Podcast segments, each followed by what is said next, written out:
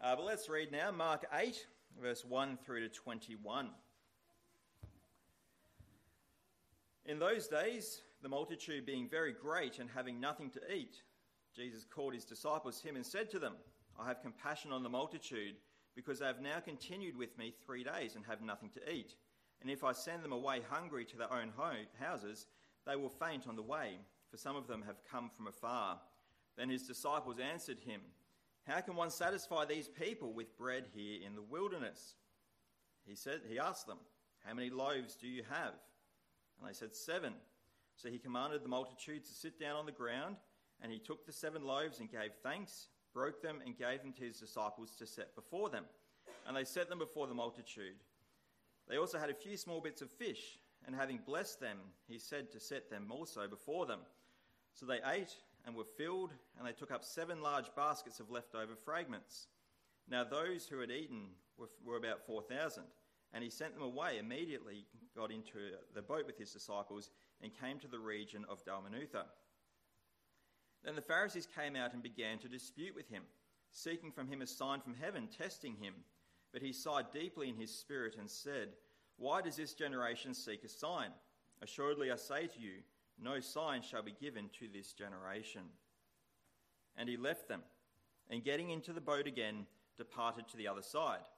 Now the disciples had forgotten to take bread, and they did not have more than one loaf with them in the boat. Then he charged them, saying, Take heed, beware the leaven of the Pharisees and the leaven of Herod. And they reasoned among themselves, saying, It is because we have no bread. But Jesus, being aware of it, said to them, Why do you reason because you have no bread? Do you not yet perceive nor understand? Is your heart still hardened? Having eyes, do you not see? And having ears, do you not hear? And do you not remember when I broke the five, thousand, uh, five loaves for the 5,000? How many baskets full of fragments did you take up? They said to him, Twelve. Also, when I broke the seven for the 4,000, how many large baskets full of fragments did you take up? And they said, Seven. So he said to them, How is it you do not understand? Let's pray. Lord God, as we come to study your word together now, we pray that you would reveal the truth of your word to us with the exciting work of your Spirit. We pray that we would be encouraged, built up, and strengthened in you. And we ask that you would do this in us for your glory. We pray this in Jesus' name. Amen. Have you ever had somebody over for dinner, or perhaps gone out to dinner with somebody who is just apparently ungrateful for every single thing that happens? Now, I know I've been this person, but it's frustrating to be around these people. Sometimes these people, I know I can be this person, I hope it's not you, will find every single thing they could possibly complain about, latch onto it, and keep complaining about it. Last time we came over, we had the same meal. Implication being, don't you care enough to cook us something a little bit different? The food was too cold. The food was too hot. My drink had too much condensation on it. There wasn't enough food. There was too much food. It was too noisy, there wasn't enough atmosphere. I've said all of those things. And we could go on, couldn't we? The list of things we can complain about, despite having received something good and spent time with people who we like, is almost endless. And we've got to ask ourselves the question is it really that hard to just say those two wonderful syllables of thank you and try and enjoy the food and the company? Uh, Anna and I have a whole lot of family coming over for lunch after this, so I hope you're taking notes. Thank you is what we're expecting. Uh, what has this got to do with the passage today? Well, as we pick up, we pick up at the eighth chapter of Mark at the beginning there. And for the last few sermons, going back to, to Mark 7, verse 24, Jesus has been moving around quite a bit. He's been going from place to place to place. Uh, that idea of Jesus moving around, spreading the good news continues today. Twice in our passage, once in verse 10 and then the second time, verse 13, Jesus hops into a boat and travels to different places. As he is going, he is taking the gospel, the good news, to repent and believe because God's kingdom is near. Now, as he does this, we see, particularly in verses 11 and 12, there is a growing opposition to Jesus. But there is also a growing popularity among people for what Jesus has to offer. And they might think, well, repenting doesn't sound like a great thing because repenting is to admit to our mistakes, to say before a holy, perfect, and just God, I have fallen short of your standard. It exposes the things in our hearts that we are most ashamed of. That might not sound like something we should find encouraging, but with this message, there is repentance. There is forgiveness in what Jesus is holding out. It's not just admit that you've messed up and live in guilt, it's admit that we have fallen short of God's standard and live with God's forgiveness. There's that aspect of what Jesus is doing. And there's also the miracles, the healings, the feedings, and we see that take place again today. There is many reasons why people are coming out to see Jesus. People want more and more and more. We've seen multitudes, we've seen sometimes small gatherings in homes, and today we start off with 4,000 people who are there listening to Jesus' teaching. Masses are coming out to him. Now, what we read today, if you've been with us through our series on Mark's Gospel, might sound very familiar because a few weeks ago in Mark chapter 6, we read about a crowd of, of 5,000 men, uh, plus women and children, so perhaps 13,000 people there who Jesus fed with a small amount of food. They ran after Jesus. Mark tells us they, they ran after Jesus when Jesus moved away from them. And they left before they'd even packed lunch for themselves.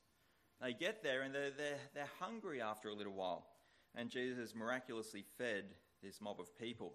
This is a very similar thing that takes place before us today. Well, they're going, it's almost identical, even in the way this plays out. Last time Jesus got the crowds to sit down on the ground, the disciples, particularly the apostles, they, they portioned out the food, and the crowds ate, and then basketfuls of leftovers, large basketfuls of leftover, were collected. If you live through this, this experience once, surely you're approaching this next one with a sense of confidence, of optimism, and hopefully finding an answer to the problem that's presented. Verse 2 of our reading today. Jesus tells his disciples, We have a problem. We have a problem. These people, they've been with us for three days now, and there's no food. If I send these people home, before they even get to their houses, they're quite likely to collapse along the way. Mark tells us that in verse 2 there, Jesus begins this by saying, I have compassion on the multitudes. Once more, we see Jesus' heart for the people. Now, It's very easy to say that you have compassion on somebody, and perhaps we're looking at this going, if they've been with Jesus for three days, maybe they've had food and have run out, maybe they haven't had food the entire time, that doesn't sound very compassionate. If this guy has the ability to heal, to, to feed them, why wait three days? It seems as if Jesus has been quietly testing the disciples who have been with him. They've lived through one of these things before. And it seems as if this is the point in which they can't go any longer without food. do the disciples care enough to do something? Sadly, it seems they don't. But it's not going to go any further, and Jesus is stepping in right now. He is stepping in. He's not going to be put off by their circumstances. And Jesus raises this concern of, we need to get them something to eat. Can you go and get them something to eat? Is what he says to the disciples. And they say, Well, Jesus, we've got a problem. We can't get enough food in the wilderness right now. Our minds might be going back to what I've just said about Mark chapter 6. They're in a deserted place, a quiet place, away from food. They couldn't source the food there, but there was a solution. But these guys never once say, Jesus, we believe you can sort this out. No, they just say, We don't have enough food. We can't do it. They say, Well, how much do we have? How many loaves of bread do we have? 4,000 people there, and we have seven loaves of bread. You beauty. We are batting on a good wicket now. And to make it even better, there's a few small fish. Doesn't look like it's a situation where people are going to get home without collapsing. Or just as we saw in Mark chapter 6, Jesus takes a small amount of food, breaks it, gives thanks for it, and it's divided among the crowd, and there are seven baskets left over. Twelve last time, seven this time. This is a miraculous, incredible feeding of the crowd. Jesus is looking after people. He's looked after these people for three days with teaching. He's looked after these people now by feeding them physically. And now he heads on because people need to hear what he has to say. And this, this, when we get to verse 11, is where those unthankful, ungrateful, negative Nellies begin to rear their heads. And I can say that because there are no Nellies here. I have a friend who works for a law firm who was told he couldn't write about people being Karens in work emails. There was a Karen on the payroll. I can get away with negative Nellies though. So the Pharisees come in from verse 11. They once more re enter Mark's account of Jesus' life and his ministry. And they come out to Jesus, they put effort in there. And we might be thinking when we read at the start there, the Pharisees came out to Jesus, this is going to be good. The crowds came out to Jesus, and that was a good thing. But Mark tells us they came out to dispute with Jesus. They came out looking for a fight. That's all they wanted. They wanted a fight. They want to fight. Jesus, you say you're God. You've got to do something to make us believe that. Do a sign, give us a miracle, give us something to make us believe. Now, we've seen the disciples be a little bit slow in the uptake in the first 10 verses, but they weren't religiously trained people. We can't really expect people who grew up in trades and, and, working as fishermen away from the temple most of the time to know every requirement that was expected of the coming Messiah. But these are the religious leaders, they were trained.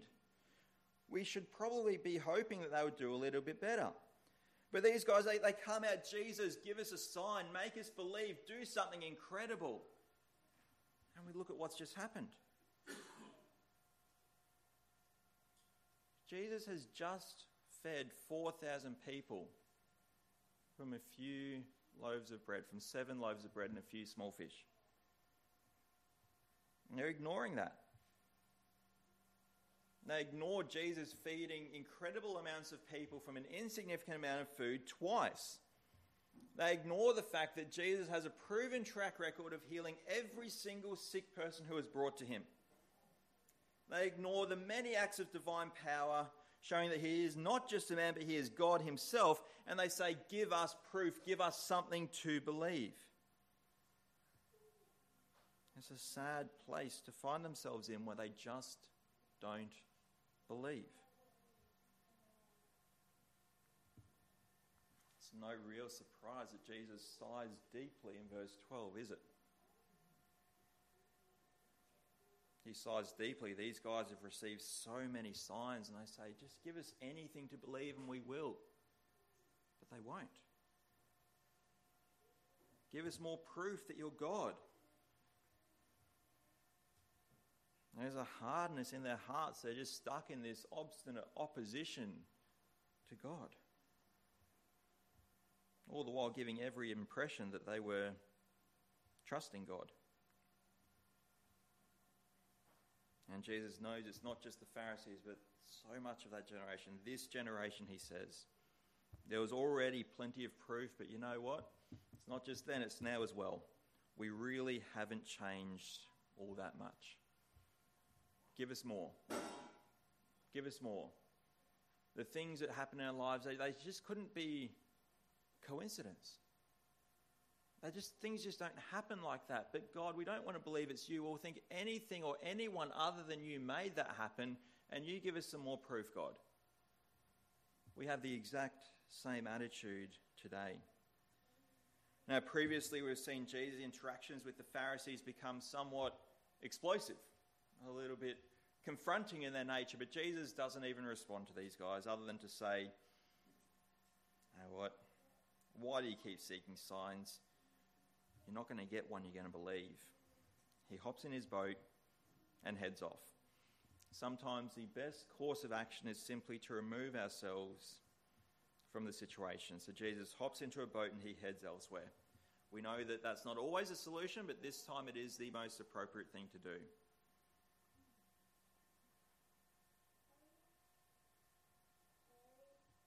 And then we get to this very interesting discussion between Jesus and his disciples in the boat, from verse 13 through to 21. There's a lot more here that Jesus wants us to learn from this interaction. He is not going to, to waste time with the Pharisees right now, but his disciples at least are still in a position to learn. And Jesus tells them to be careful when they're in the boat once they find out they don't have any bread, which you'd think these guys would be prepared to be on the move by now. We'll stop here. At least one or two of us can go and get some supplies because we could be leaving quickly. Know, there's one loaf of bread among all of them in the boat. They're just not the sharpest tools in the shed, are they? But Jesus tells them, Beware, be careful of the leaven of the Pharisees and of the Herodians, of Herod. Now, we don't see them today, but there are those who haven't been with us in Mark before. Uh, this group of people called the Herodians, they were supporters of Herod. They wanted Herod to continue ruling uh, this parcel of land in Israel that Rome currently had control over.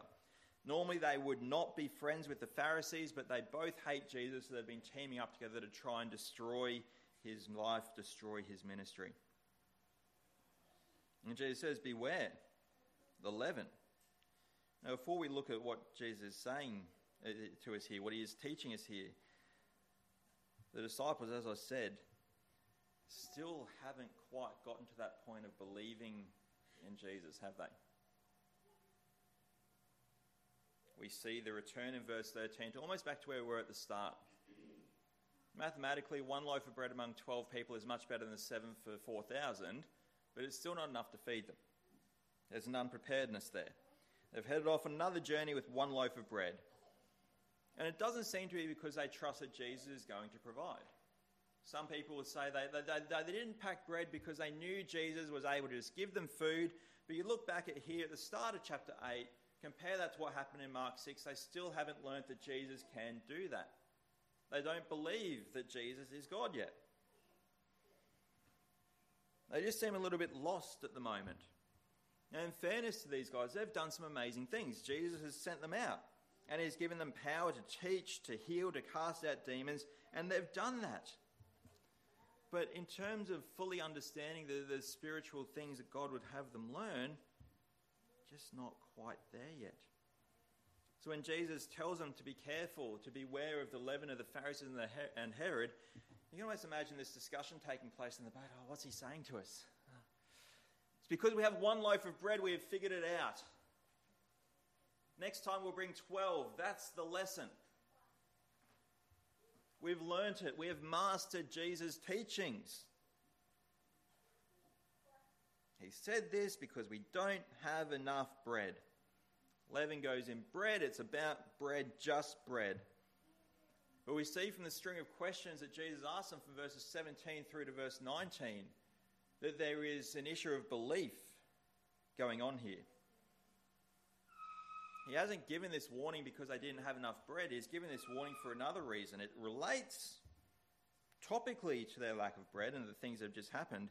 But the reality is that their hearts have not opened up to the spiritual teachings, the spiritual lesson that Jesus is giving.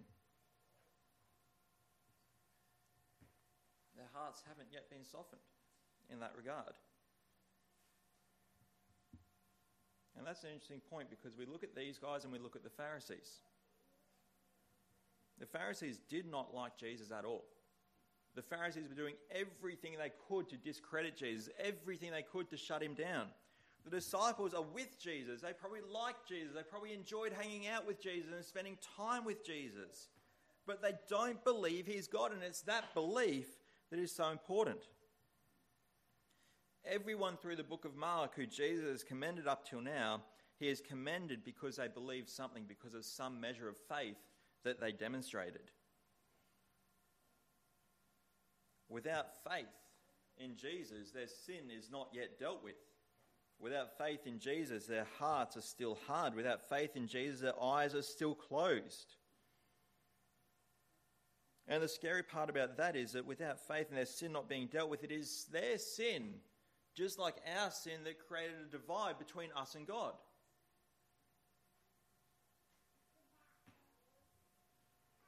And this is why we need sin dealt with. And we can't deal with it, only Jesus can deal with it. Without faith, I know they're in a boat right now. I wasn't trying to be punny when I was writing the sermon, but without faith, they are in the same boat as the Pharisees when it comes to their standing before God. There is no one to cover over their sins, there is no one to take the punishment for them.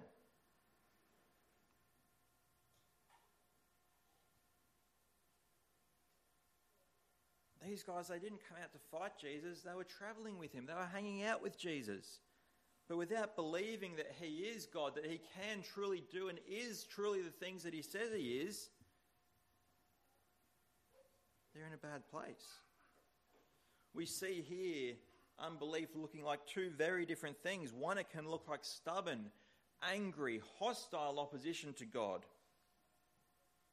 Or it can just be quiet participation in things of God with no real understanding of what's happened there. What's this got to do with the leaven that Jesus warns them to be careful about? A little bit of leaven, maybe yeast is a word we'd use better to understand it today, will make a whole batch of bread rise. Once you get it in, you can't get it out. It goes through the whole batch. You need to start again if you don't want it in there.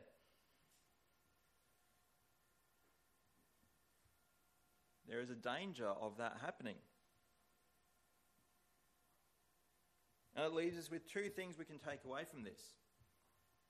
One is for those who are have had their eyes open and their hearts softened by the work of the Holy Spirit, and there's another one which is for everyone. That first one, flick our minds back to where we were at the start today of the sermon, not necessarily the service. Talking about those negative Nelly type people.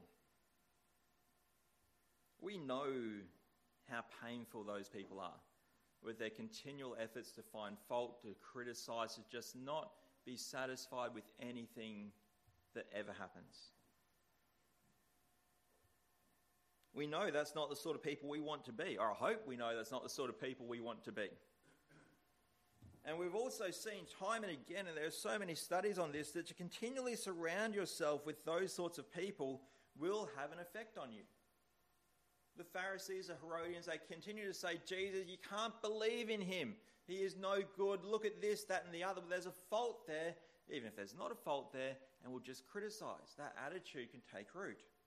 So we know there's a universal, universal lesson here, a general lesson for each one of us to not surround ourselves continually with those negative people. But Jesus doesn't just care about the people we hang out with, he cares about our hearts, our souls, and there is a spiritual lesson here for us too. And it relates back to the idea of belief. The Pharisees and the Herodians had decided that unless their own very selective, obscure set of tests or measures, whatever you want to call them, were met by Jesus, then they just would not believe.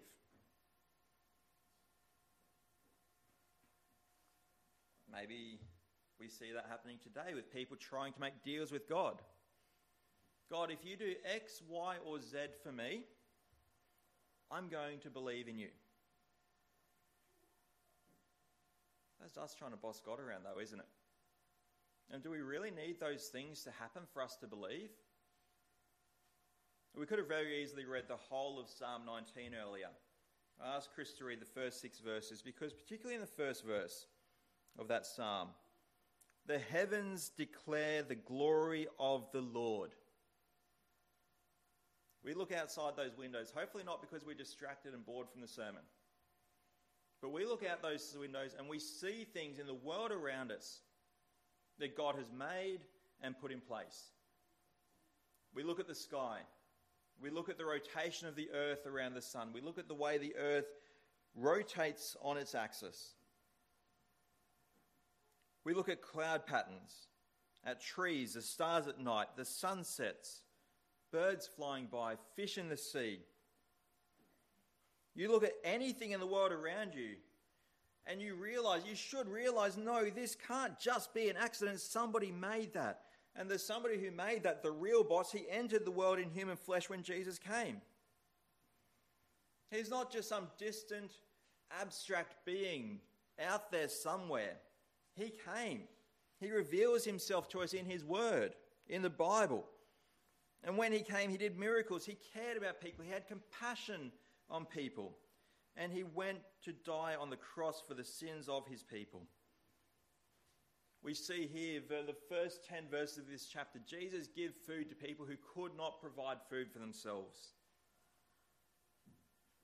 If we want to deal with our sins before God, we have to perfectly satisfy every single requirement of God's law. in everything we say, in everything we think, and everything we do. In the five seconds since I said that, we've probably realised we haven't. We cannot meet the requirements of God law, God's law. We are not perfect, and this is why we need Jesus. This is why Jesus had to die for his people. And that is great compassion. That is great provision. A greater compassion, a greater provision, and a greater love than we could ever fully get our heads around. Uh, sometimes we still say in our actions and sometimes in our words, and we still hear people say, Give me more proof. Show me more. God, just do more. This whole book of Mark, this has been written from eyewitness accounts. People saw this.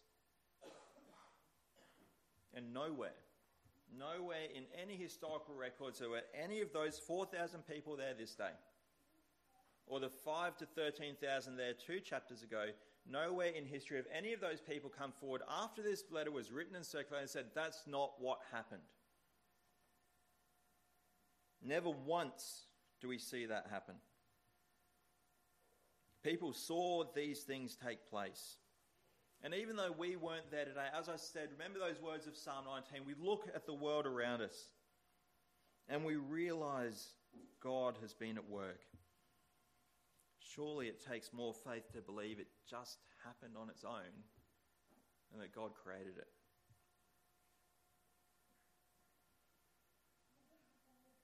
Very, very soon we'll be wrapping up the sermon. And as we prepare to leave today, let's not be those grumpy, angry dinner guests who find fault with everything and ignore the good that is proof of God's continual work in this world. God is good, God is compassionate, and He has done amazing things. Each one of us have those things in our life to be reminded of, and Anna and I have that when we when we look at Zara every single time.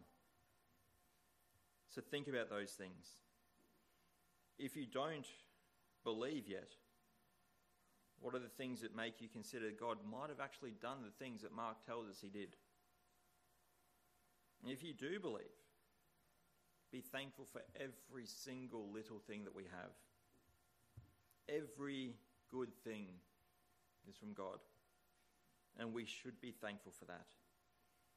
And avoid becoming like those negative Nellies who just threaten to bring down everyone and anything around us. Let's pray. Lord God, thank you for being able to look at your word together today. We pray, Lord God, that you would help us to grow a sense of thankfulness for what you have done. Protect us from unbelief, we ask. Open our eyes, if they are not yet open, to the truths of you and your word. And we ask that we would be humble before you, seeing so many evidences of your continued work and your hand continuing to do awesome things in the world around us today. We ask this in Jesus' name. Amen. We're going to stand and sing our last.